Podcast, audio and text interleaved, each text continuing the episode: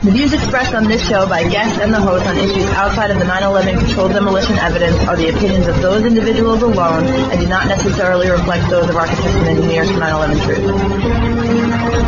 truth.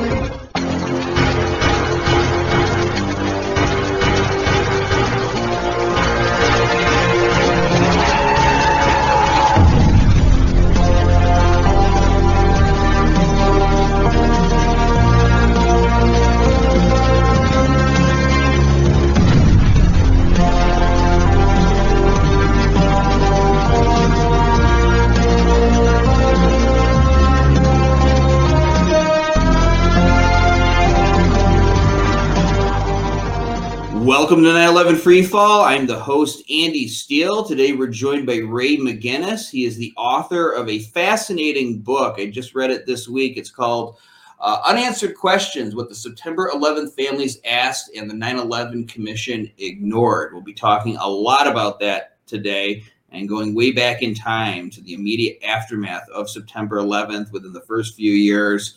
Why do we have a 9/11 Truth movement? It's because the 9/11 Commission itself was a total whitewash, in my opinion. And I think our uh, guest today is going to agree with me.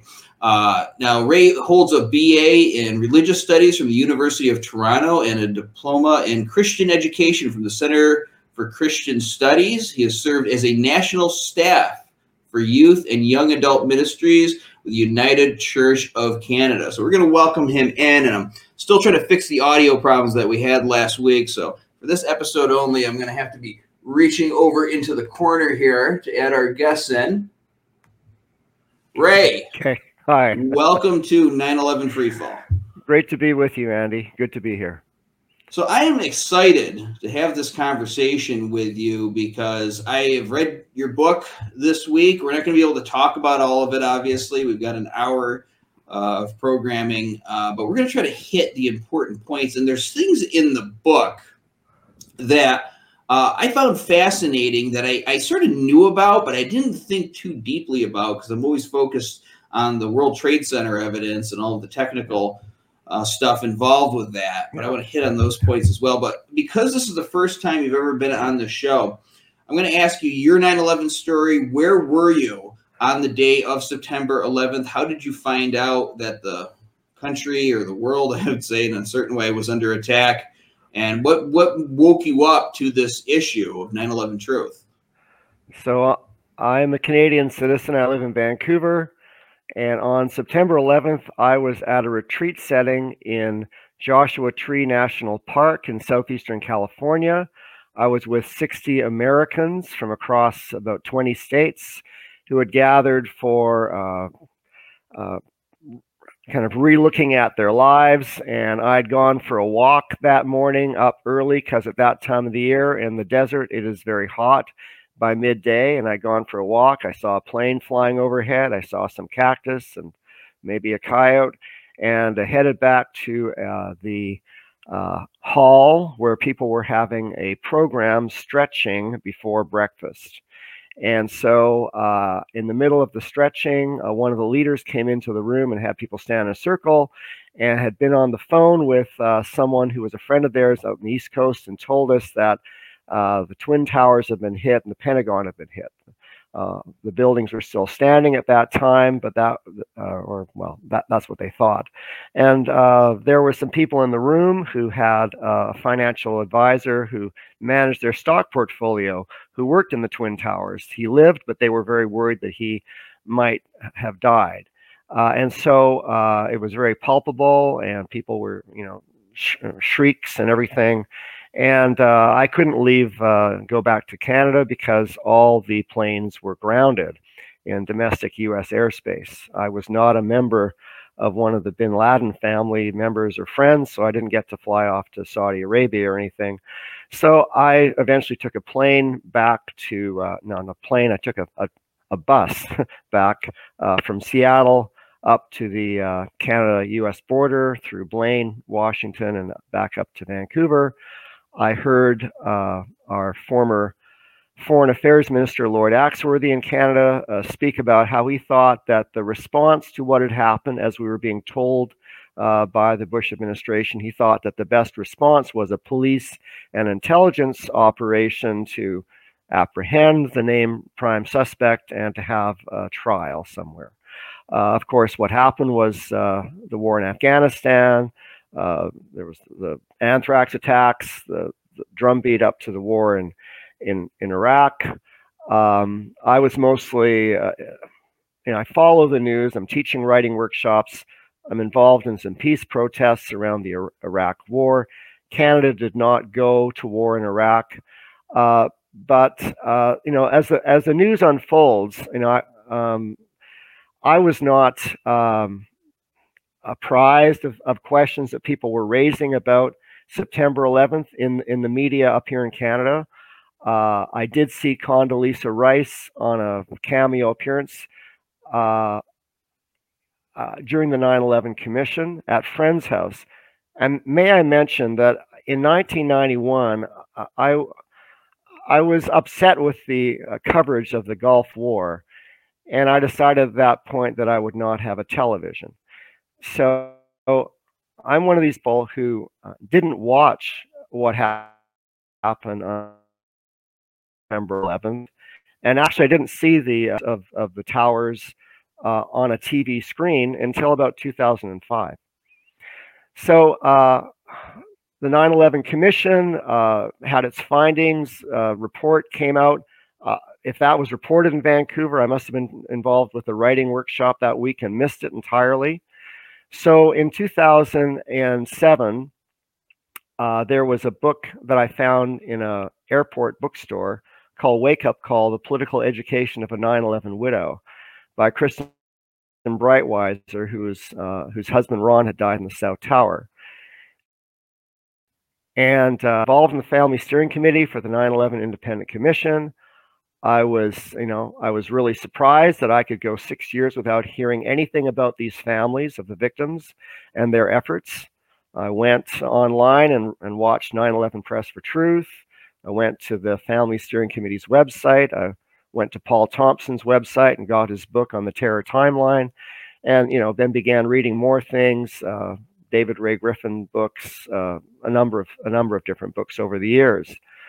Uh, so that's sort of my my trajectory into this, and I d- never expected I would write a book uh, about this. I was just you know archiving things, but as the years rolled on, I'm I'm teaching people who take writing workshops, mostly women in their, you know, 30s to and most of the people uh, they're very smart uh, they're creative uh, mostly middle class uh, but they're not news hounds uh, the people taking my writing workshop are not people who are uh, watching cnn or msnbc or fox or i mean they may they may read the newspaper but they're not they're not news hounds. And and so I knew that the people that take my workshops could be interested in this story, but they were not people who would who would be inclined to buy a book by Kevin Ryan on another 19 uh, with the suspects, um, or David Ray Griffin, or or watch necessarily a, a loose change video, because uh, that's not their way in. Uh, and they're also they would uh, probably consider any any suggestion in a book that begins with uh, false flag or inside job, they would consider it slanted and wouldn't give it the time of day. But I thought that if a book could be written that follows with interest the journey of the families from, from grief and loss to advocacy to Washington, D.C., getting, an, getting their uh, uh, inquiry finally after the stonewalling, and follows uh, the way that the families tried to keep the 9 11 Commission on track.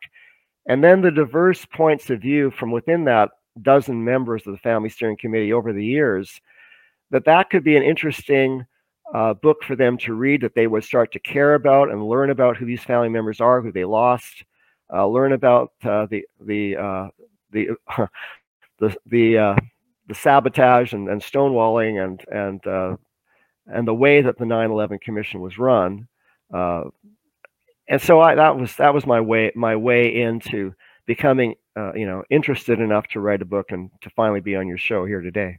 I mean, very interesting. I love hearing how people got into this topic, and it's so strange to see how there's so many different people from different walks of life all over this world who uh, come to it in their own kind of way, different backgrounds and different journeys and all of that. Um, let's jump into it. First of all, why did you zero in on the 9 11 Commission and the families and the unanswered questions? Well, for me, the families, um, insofar as I would get into discussions, uh, as I began to read, uh, you know, Paul Thompson's book, look at the what's now the historycommons.org website, which is from time to time not online, uh, and looking at the family's questions, if I would talk about about uh, concerns that people have that uh, that are not sure that the story of record is legitimate, uh, one of the first objections that I was confronted with in in conversation at a party or dinner dinner conversation was um, you know, how dare you ask these questions? This is disrespectful to the families. And and so I thought, well, if if for a certain portion of the general public, uh, people are not asking questions or questioning the story they've been told about September 11th out of deference to the families, I thought, well, a way into having a conversation is to look at what the families actually asked the 9 11 Commission. And to remember that when the families uh, presented there are many hundreds of questions, if not about 1,100 questions by my count, to the 9 11 Commission, that the commissioners themselves said, Thank you, families. You know, before the press, they said, Thank you, families. These are great questions. And we're going to use these as a roadmap to, uh, to do our investigation and then to find out that only 9% of the questions were addressed with any seriousness, another 20% were, were touched on lightly, and then 70% were ignored completely. Uh, and so I thought that's a way to say, well, these are the questions the families asked. And so let's look at them and treat those questions as a, a framework. Um, and so because I took on that assignment, I didn't know who all the people were on the family steering committee as I began to write about this. Uh, and this is a story, uh, this is a different one for an author to write about uh, than writing about, say, the history of the 9 11 truth movement. That would be uh, an easier, uh, well, there's diversity within the truth movement, but it would be about a book about um, deep skepticism, um, fingers of suspicion pointing at uh, people in the United States government and, and elsewhere, depending on who you talk to. Uh, but with the family steering committee, uh, five of the 12 people who uh, told the press how they voted in 2000, three of those five on the family steering committee voted for President Bush.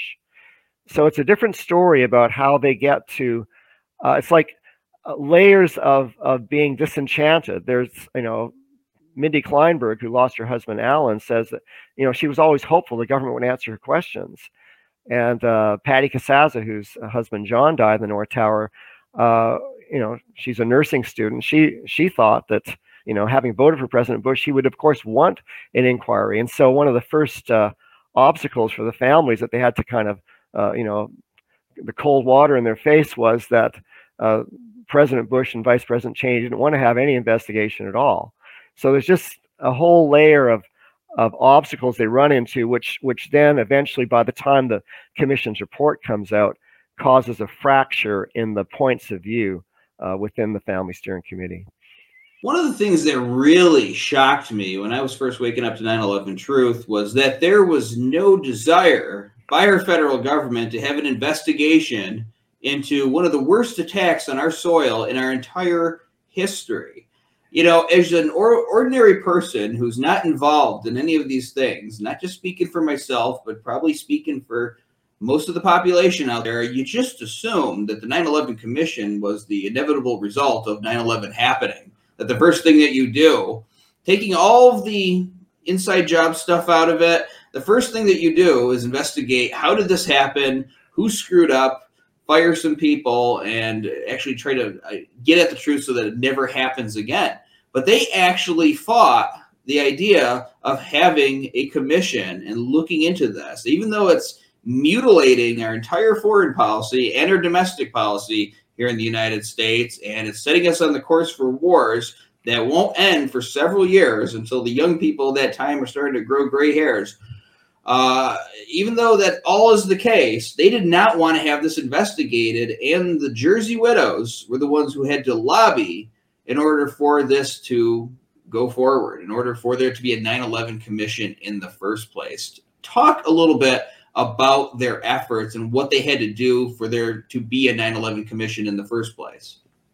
So you've got, yeah, you've got the the Jersey Girls, the September 11th advocates, uh, Mindy Kleinberg, Lorie Van Auken, Patty Casazza, and Kristen Breitweiser, who did not know each other before the uh, the attacks, but but met each other. Uh, there were numbers of uh, the the, fa- the, families began to gather. The government uh, wanted them to gather and tell them about the Victims' Compensation Fund uh, because there was discussion in Congress about uh, a bailout package, I think $15 billion for the airlines. And in the middle of that conversation, one of the people in, in, on the floor of Congress said, oops, we better give something to the families or this is going to look bad.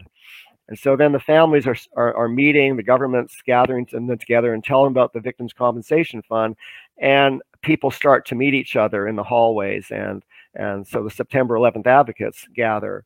Uh, and and they, these four women in New Jersey, you know, were you know firecrackers. They, you know, I mean, Kristen Breitweiser has like a two-year-old, so she, but she's got you know law uh, degree, and she's uh, you know they're they're looking at at questions. They can't sleep at night, and so they're you know they're reading uh, things online. They're they're going to newspapers and clipping things out, and uh, and then they find uh, Paul Thompson's timeline online, which which put all the all kinds of connecting dots and connecting related stories in the news together. Uh, I think over 5,000 stories, and so that helped that particular group put form questions. You've also got the skyscraper safety campaign represented by Monica Gabrielle, whose uh, husband Richard died in the South Tower, and then Sally Regenhard, whose probationary firefighter son Christian died and they're concerned about like h- how do buildings collapse, and we want to make sure that uh, that firefighters, uh, uh, you know, know what to do. Is there something else about building construction that's going on here that they need to understand? The stunning uh, demolition of these buildings. And so uh, th- then there's also a conservative group that's part of the Family Steering Committee, represented uh, the families of September 11th. Uh, and Robin Weiner, whose whose brother Jeffrey died, and Carie Lemack, whose mother Judy died, Judy Larocque died, are on it. That's a, a, the most conservative family group or most establishment group. Robin Weiner has been working with members of Congress on political and legal matters. Um, Carie Lemack will later say things like she's worried that Osama bin Laden is going to kill four million Americans. Uh, and then you've got Bill Harvey, who's uh, with another group. Uh, he's voted twice for president George H.W. Bush and for George W. Bush. Uh, and then you've got the people in the Voices of September 11th, uh, who are Beverly Eckert, who doesn't take the Victims' Compensation Fund and wants to go uh, to court against the government, and then Mary Fetchet and Carol Ashley, uh, who are also part of that group. So, you know, you've got a range of different of different people with different uh, perspectives, and yet uh, you know, I think spearheading with the with this with the Jersey girls, the, the women, uh, you also have, I, I think, other questions that are added to the pile by these other people in the room. I know that Mary Fetchet, in her testimony before the 9/11 Commission in March of 2003, focused especially on the uh, on the evacuation procedures in the Twin Towers. And so, take away any question about government complicity, just what happened with that whole story is just astounding. And the answers given by the Port Authority to the press. Uh, one of the things that happened was that the the rooftop access doors were locked, and and you have um, Port Authority people saying, "Well, we didn't want anyone up on the roof because we're concerned about suicide." And yet, the South Tower, for example, has been open to the public. People can go up and pay admission fees on a daily basis from April 1973 until September 10th, 2001, and walk around and stroll around the rooftop of the South Tower and lean against the railings and get photo ops. it seemed that there was no concern by the Port Authority at any point that all of those tourists paying a, lovely revenue stream, all those 38 years, would commit suicide. But suddenly they're saying on the 11th September, oh, we're going to keep the South Tower locked locked up because we, we're concerned about suicide. So anyway, that's there's just it's, it's, but there's a range of, of perspectives. But it's amazing that they got all these questions, uh, and and they and they and that and that they were ignored as much as they were. Uh, you know, what fascinates me is the just the whole story of the commission itself. And when you actually read your book and you other watch other films that have come out, I believe like Press for Truth, I watched back in the day, you see that this really was a good old boy commission designed to whitewash this entire affair. First, you have the fact that they don't want to investigate it. They want to use it. They want to run it on TV and, and scare everybody into submission, but they don't want to investigate it and keep it from happening again. But then you have them trying to control it, to basically put on a show for the American public, for the world public, uh, and one of the things that uh, you bring up, it's hard not to because it's part of the story, is the, the first person that they wanted to lead the commission. When I say they, I'm talking about the government, was Henry Kissinger. And the Jersey Widows had an issue with that. Now, what kind of issue would they have with Henry Kissinger leading the commission? So, so you've got these uh, dozen people on the family steering committee, and uh, Henry Kissinger has invited them to his uh, fashionable office apartment in Man up, up Upper Manhattan, and uh, and he turns on the heat uh, uh, thermometer up to a thermostat up to the top, and and they're coming in winter coats, and it's uh, you know they're dressed for winter, but uh, it's it's like summertime, uh, Puerto Rico or something or Florida in the summertime in his apartment. And so they start peeling off their coats and sweaters and and and he serves them coffee. And uh, I think it's Lorie Van Auken asks, uh, you know, we just want to make sure, Dr. Kissinger, since you've been appointed to head this inquiry, that you don't have any conflicts of interest, that you don't have any uh, clients by the name of Bin Laden. And at that point, he's he's pouring the coffee, spills it all over the table, practically falls off the off the couch, um, blames it on a fake eye. Uh, the women in the room are, are are all running off to the kitchen to get paper towel to sop up the the coffee and on the table and everything. But eh, you know, the next day, you know, Monica Gabrielle says, you know, they were very happy with the result. Kissinger resigned. You know, uh, it seems that he did have clients with the name of Bin Laden. So, uh, so then they get uh, Tom Kean, who's uh, happens to be connected with with a consortium that's involved with interests in the in a pipeline across Afghanistan, and they get uh, Lee Hamilton, a longtime very good friend of both uh, Vice President Cheney and Donald Rumsfeld, to pick up the torch. And so that's uh, and and that whole story. I mean, they they find out about uh, you know who's that that kind of involvement. Uh, three thousand three million dollars is given to the 9/11 Commission uh, compared to you know 60 70 million to investigate the clintons regarding whitewater and monica lewinsky and vince foster in the 1990s and and so there are you know i think the new york times and other mainstream papers are are, are commenting that they think that the government is trying to starve the 9/11 Commission from being able to to do its job. Uh, for for months, uh, there's you know people have to get uh, the office for the 9/11 Commission is in, uh, I think it's a CIA-related facility, and so all kinds of people need to get security clearances, and so a lot of the 80 commission staff can't even get into the, you know, their, you know, get going, uh, slow walking, starting. They don't even have things like coffee makers and fax machines and so on for quite a while. And then there's uh, Philip Zelikow, who's uh, uh, good friend and colleague with uh, Condoleezza Rice, co authored a book with her. He's part of the Bush transition team, uh, pivotally involved in, in helping people not connect the dots regarding the terrorist threat uh, as the Clinton administration understood it, onto the uh, and keeping the people like Richard Clarke out of the loop. Uh, and also, Zelikow is involved in the uh, the paper that articulates the uh, the position of preemptive war uh, for, for going to war against uh, Iraq, and the families find out about that, but only in the spring of in March of 2004. So so there's a, a lot that a lot that's going on to to hobble the, the commission, and uh, and one of the things that happens is that the uh, in March of 2003, Philip Zelikow and Ernst May, another senior counsel uh, for the 9/11 Commission, uh, put together uh, uh, it's like a draft of the 9/11 Commission report for its table of contents, uh, the chapter headings and subheadings.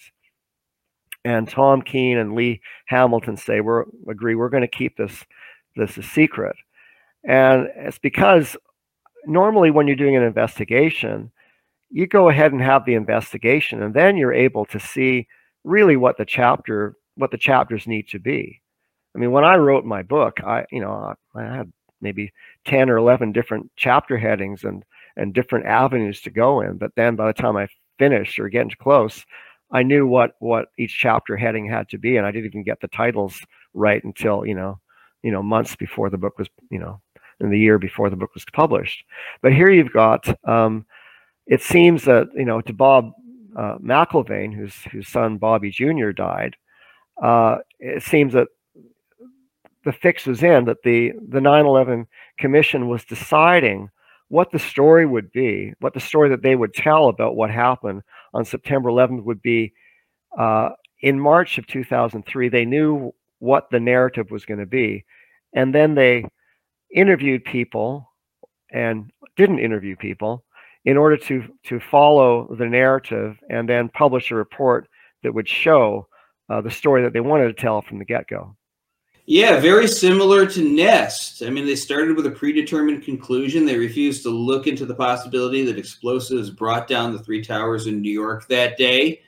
And what we have gotten from them is a total whitewash obfuscation. That's why we are taking them to court. But this is exactly the story of the 9/11 Commission, and I I have to really emphasize this on the show because a lot of people, you know, we at AE we only focus on the dynamics of the towers coming down, but people still reference the 9/11 Commission, even though uh, it was NIST that mainly got into our issue, but they still reference the 9/11 Commission. And I really want to stress this point of how much this was a good old boy network. There was a part in your book. I want to make sure I get this right here uh, where they're talking about subpoenaing documents from NORAD. And we're not going to get into all the airplane stuff at this yeah. moment, but I want to highlight this.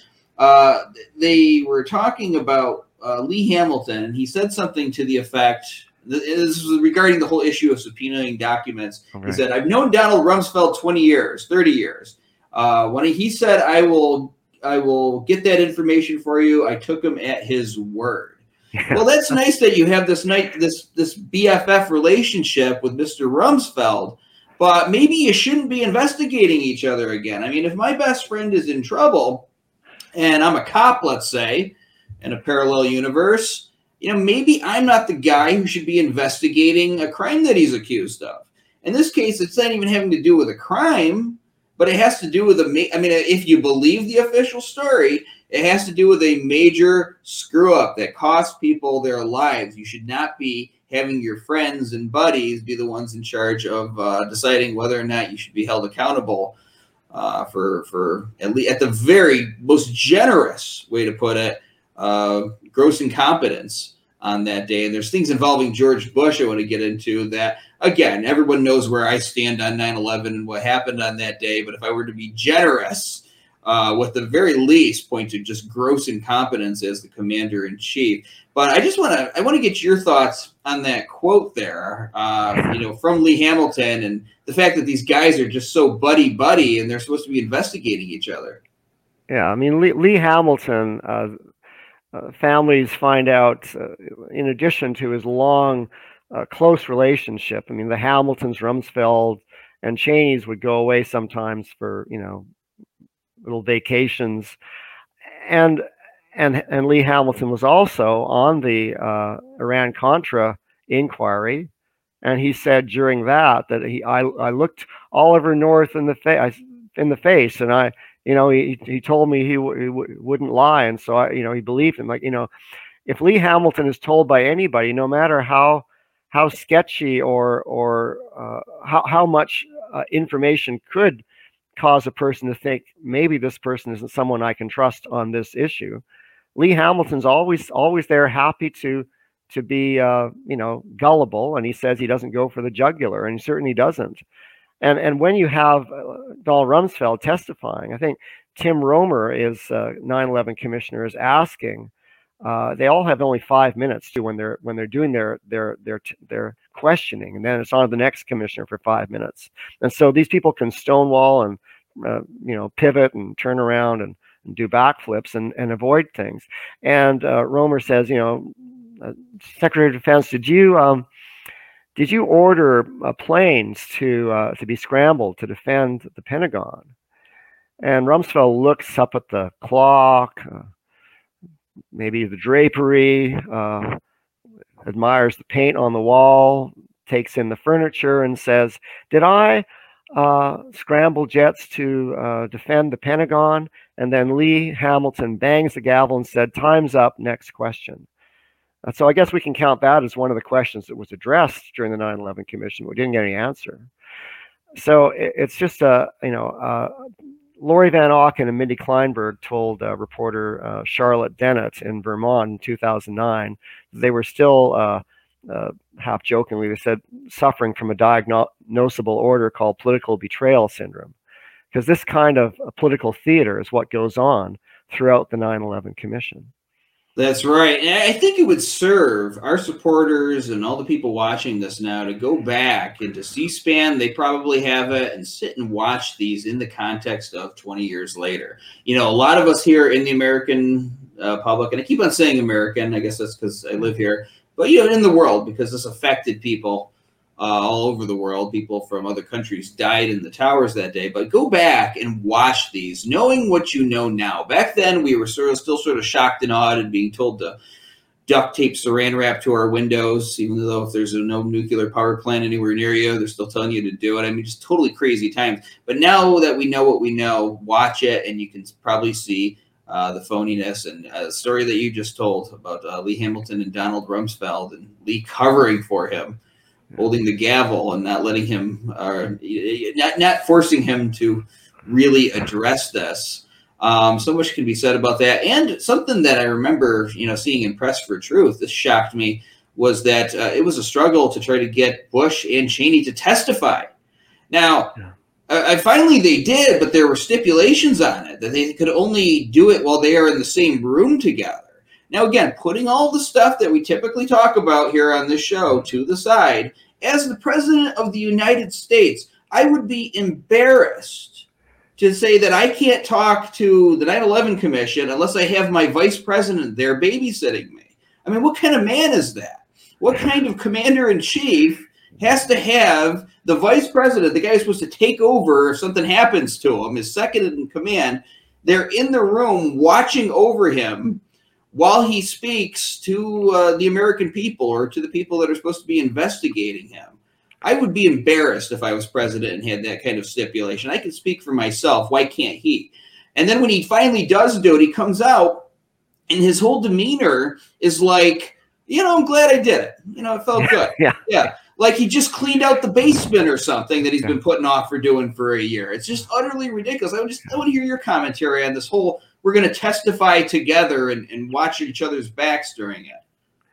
Yeah, there's there's so uh, there's so much is wrong with with how that went. I mean, the families wanted from the get go. They wanted uh, a real trial. They wanted a real inquiry. They wanted people to testify under oath. They wanted uh, subpoenas, which the 9/11 Commission was was hardly did any. Uh, and uh, I mean, they wanted public hearings too. I mean, Lee Hamilton was also against having public hearings. He thought that they would be dangerous.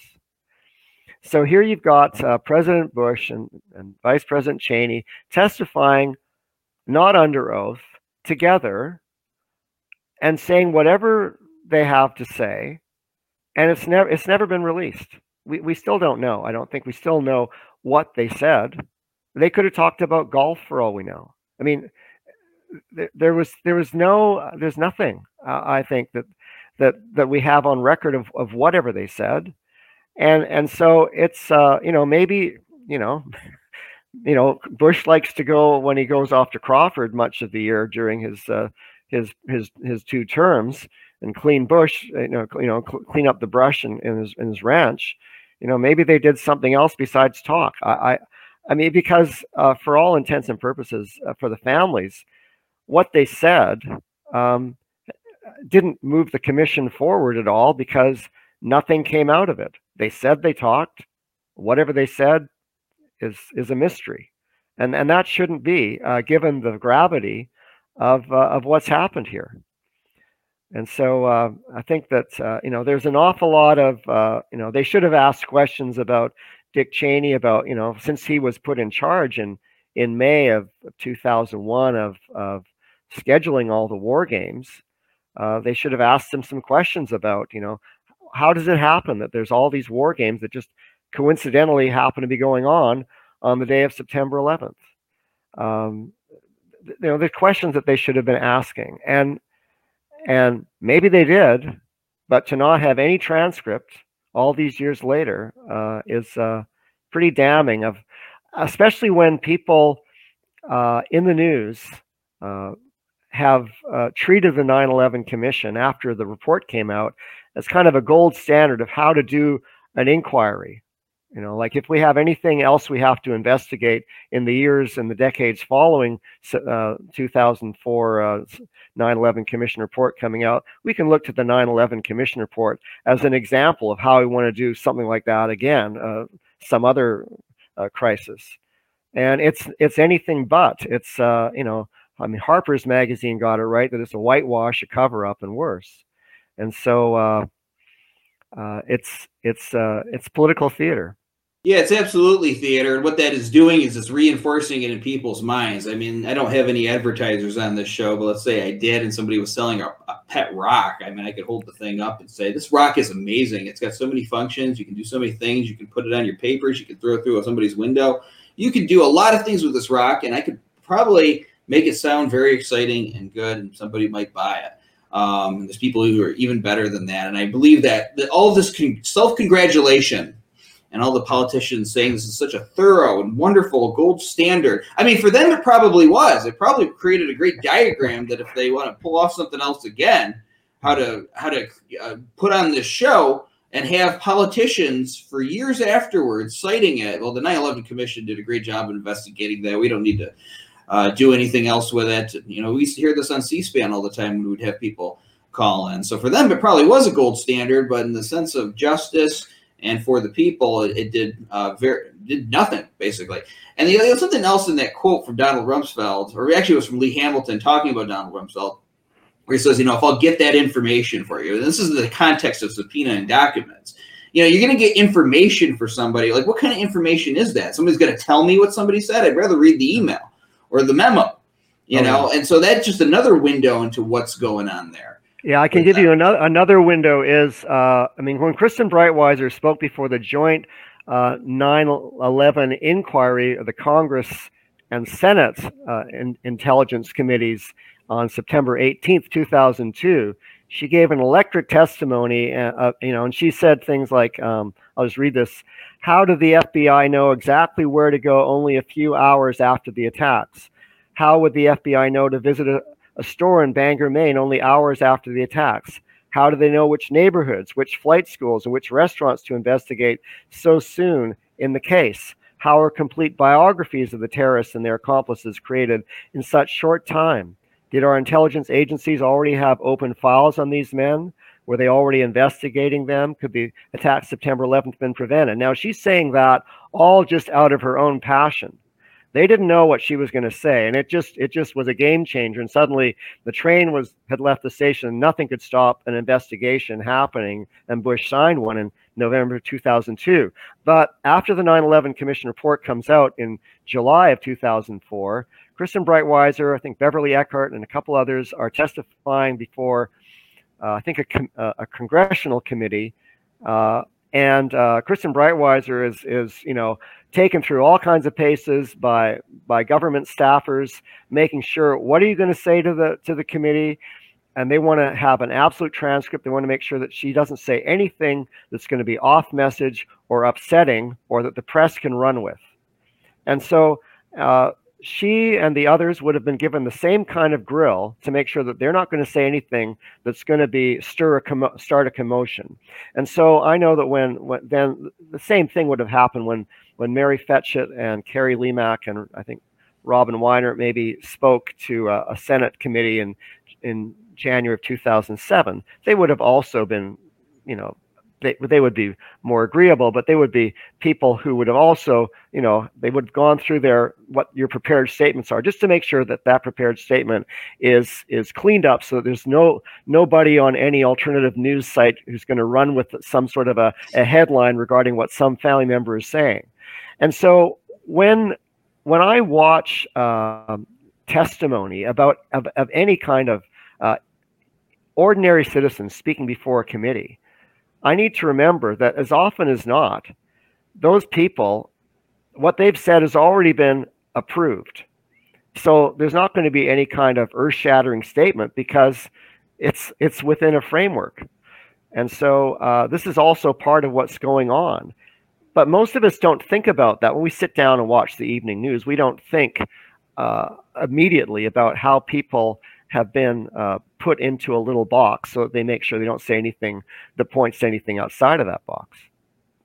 Yeah, you know what that reminds me of? A quick story here. When I was in the Peace Corps, I, we had to come home slightly early because there was a massacre in Andijan. This was in Uzbekistan, and they sent all the Americans out. And uh, they, you know, you're getting rushed around from different one place to another, and you're getting this lecture about writing anything home to your family putting anything out on the internet. Now, here's this was a political situation. The United States was using that country as a uh, as uh, for an air force base to run the war in Afghanistan, and we were allies with this brutal dictator who just killed tons of people in one of his own cities. So it put the U.S. in this weird position. So that's why we had to go. But they're they're telling us that if we write home, that Al Qaeda might find out yeah. that there's Americans on an airplane and blow up the plane that we're gonna, you know, we could all die if you tell anybody that you're coming home. But you know, we didn't come home. You know, they took us. They took us to some retreat place. It wasn't Camp David or anything, but it was some kind of government place. And then they just gave us all the food and beer that you could want for I don't know if it was like three days, four days, till the story died down. Now, I didn't know that this was the reason they were doing it this way at the time, but looking back, they were trying to sequester all the Americans who were there for this incident until the story left the news cycle and nobody cared about it anymore. That is how government works. So, so they they were not just trying to sample what you thought of their new gourmet burgers. No, I mean I was happy to have the food after eating rice for a year and a half here, but but uh, no, but that's what it was all about. And you know, we had nice hotel rooms. I mean, it was like a big sort of retreat in the woods with like just fancy luxurious stuff and you're you know you're out there in, in a second world country for a long time. This seems all exciting and nice to come home to but i i can kind of speculate on what the motive is now. Now i want to get into this because i uh read your book as i said and an aspect of what people in the 9-11 truth movement have talked about for years, and I've always sort of just glazed over it because it didn't seem as big of a deal to me. It is a bigger deal to me now uh, after reading your your laying it, you know, your layout of it in the book, uh, was Bush in the classroom.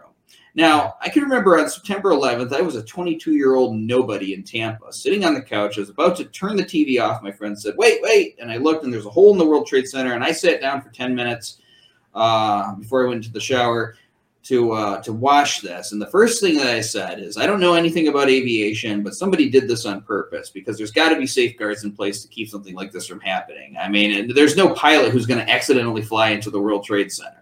Now, later on, Bush was asked by a kid about what he thought about, you know, when he heard about the news about 9 11. And he said, Oh, yeah, I, I saw the, the plane go in. And I thought that's one really bad pilot. And then he ended up going off for that photo op at the school. Now, you're president of the United States. I don't know how old he was. He had to be in his 60s or something like that. You're the guy getting intelligence briefings every day, allegedly. You're the guy in charge. And you're not thinking that someone might have done this on purpose in the first couple of minutes? And if you are thinking that, why aren't you just acknowledging it? And it's not running through your mind. I mean, I'm a 22 year old nobody in Tampa who's doing a better job as president during 9 11 right there in those first few minutes than the guy who actually is president by thinking, hey, maybe somebody did this on purpose. Maybe I shouldn't go forward with this photo op until I have a handle on what's going on, until somebody from uh, whoever's in charge of being on the scene and investigating this gives me the all clear that this was just an accident. Again, he doesn't know what's going to happen for the rest of the day, presumably.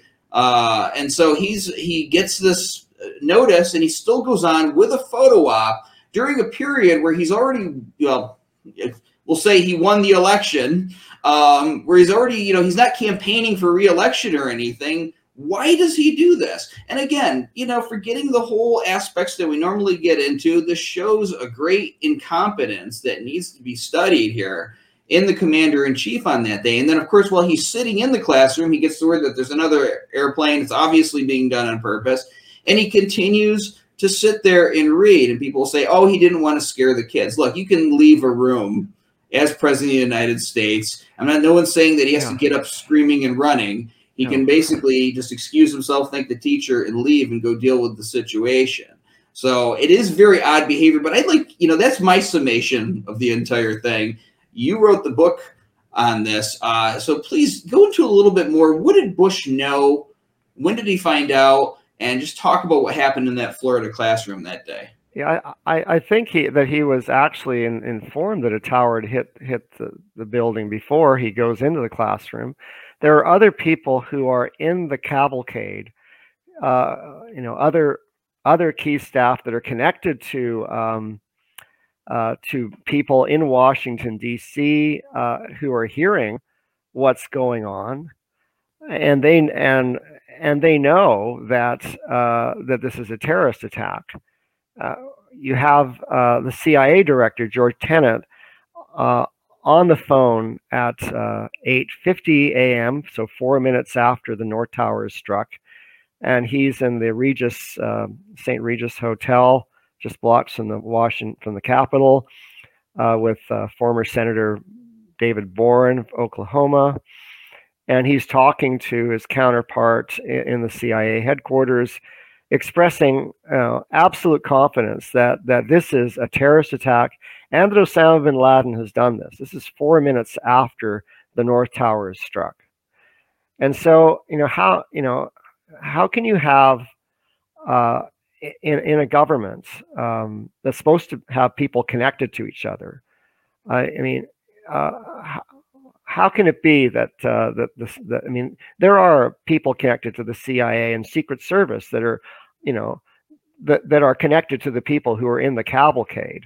You know if not in the in the cavalcade with the president uh, going up to the floor to the Florida school they're on the phone with them. And and so uh, to have one part of the government uh, be aware that it's a five alarm fire and Osama bin Laden has just attacked America uh, with, with a, uh, an incredibly lucky pilot that flies at, at this speed and hits the tower, um, and then have another part of the government, which includes the president, not happen to you know trying to put put over the idea that they have not a clue what's really going on, and then even his reaction that the second tower is, is you know when Andy Card tells him. Plus, also you've got um, the message when when when uh, when Bush uh, I was told that, and there's someone else who's holding a sign up at the back saying, "Don't say anything yet."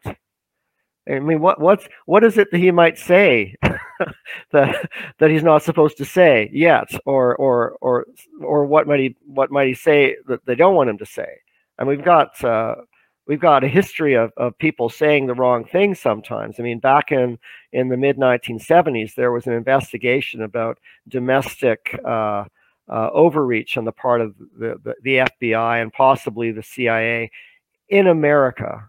And it was a very blue ribbon conservative panel with a lot of insiders uh, in the Beltway. And President Ford was asked, uh, you know, um, why, why is it why is this kind of thing? It's just going to be a whitewash.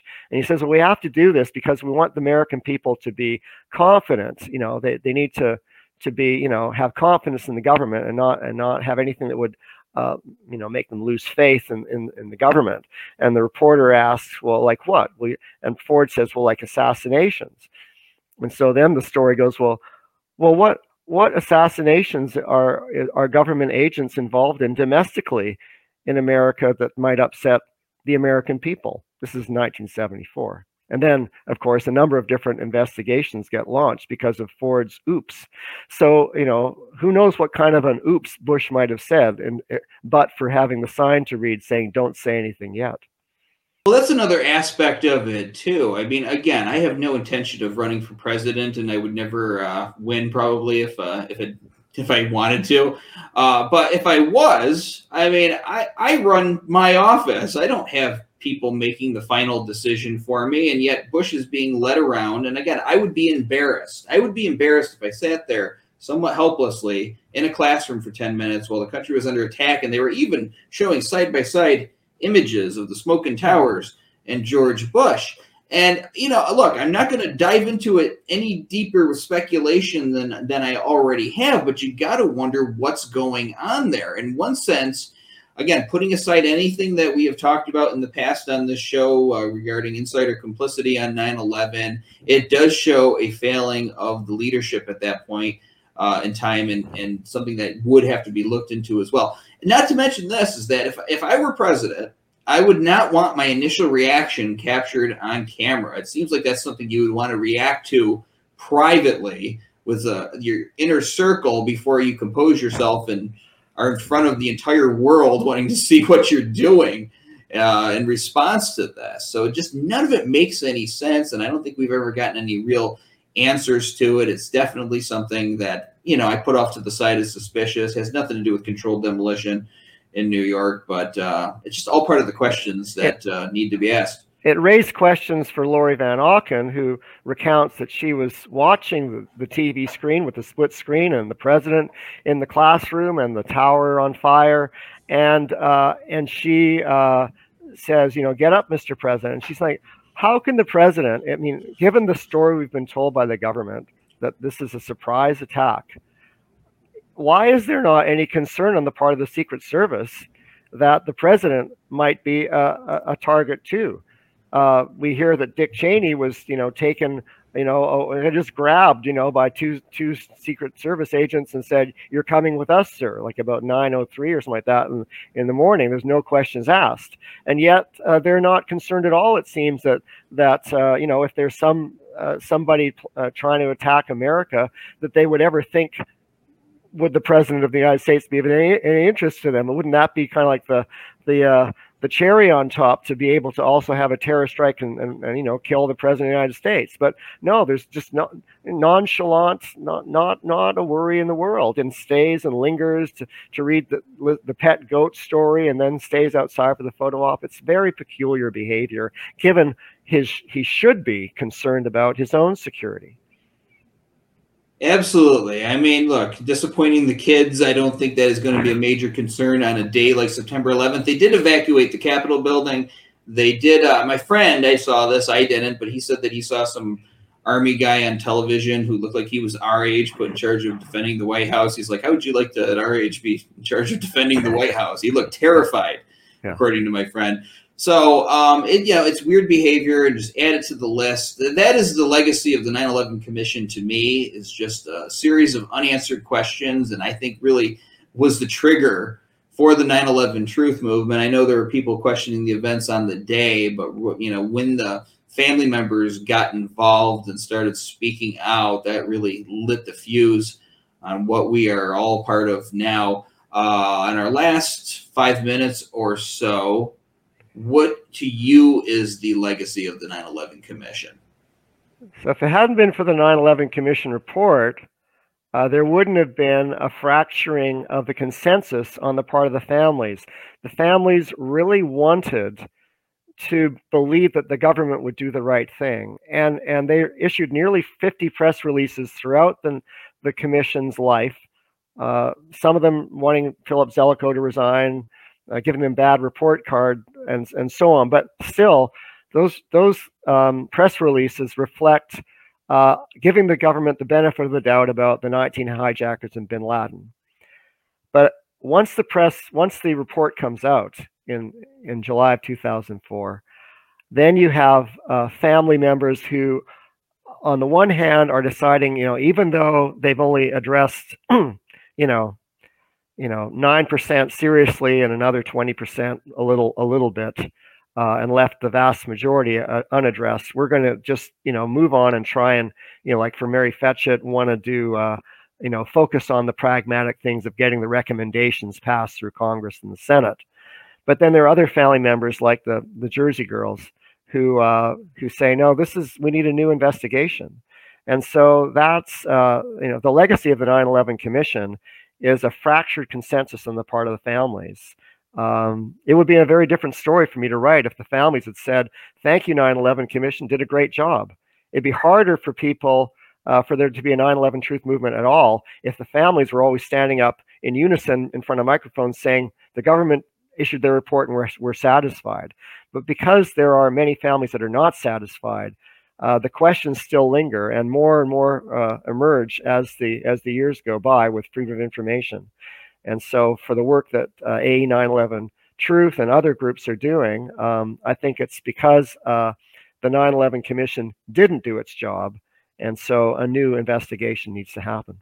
That's right. Without the families being vigilant and doing what's right by their loved ones, we probably would not have a 9 11 truth movement as big as it is today. And more people need to step forward. If you are a family member and you've had these suspicions, come out of the closet. There is no harm, there is no shame in saying you just simply have questions and raise those questions and, uh, you know, let yourself be heard. All right, the name of the book is right behind me. Unanswered Questions What the September 11th Families Asked and the 9 11 Commission Ignored. You can get it on Amazon. Uh, it's a very good book and uh, not very long. I mean, it's just it kind of the pages burn right by you because it's so fascinating, everything that Ray covers here. So, Ray, thank you so much for all the work that you've done for the 9 11 Truth Movement and for coming on 9 11 Freefall today. Great to be with you, Andy. Thanks so much. All right, ladies and gentlemen, thank you so much for watching 911 Freefall. Remember, if you have any suggestions, uh, ways to make the show better, write them into 911freefall.com. Have a good night. This program is on every Thursday night on No Lies Radio at 10 o'clock Eastern, 7 o'clock Pacific, and every other Sunday night on BBS Radio at 8 o'clock Eastern, 5 o'clock Pacific. You can also keep track of the archives by going to 911freefall.com. This is Andy Steele. Have a great week. Good luck.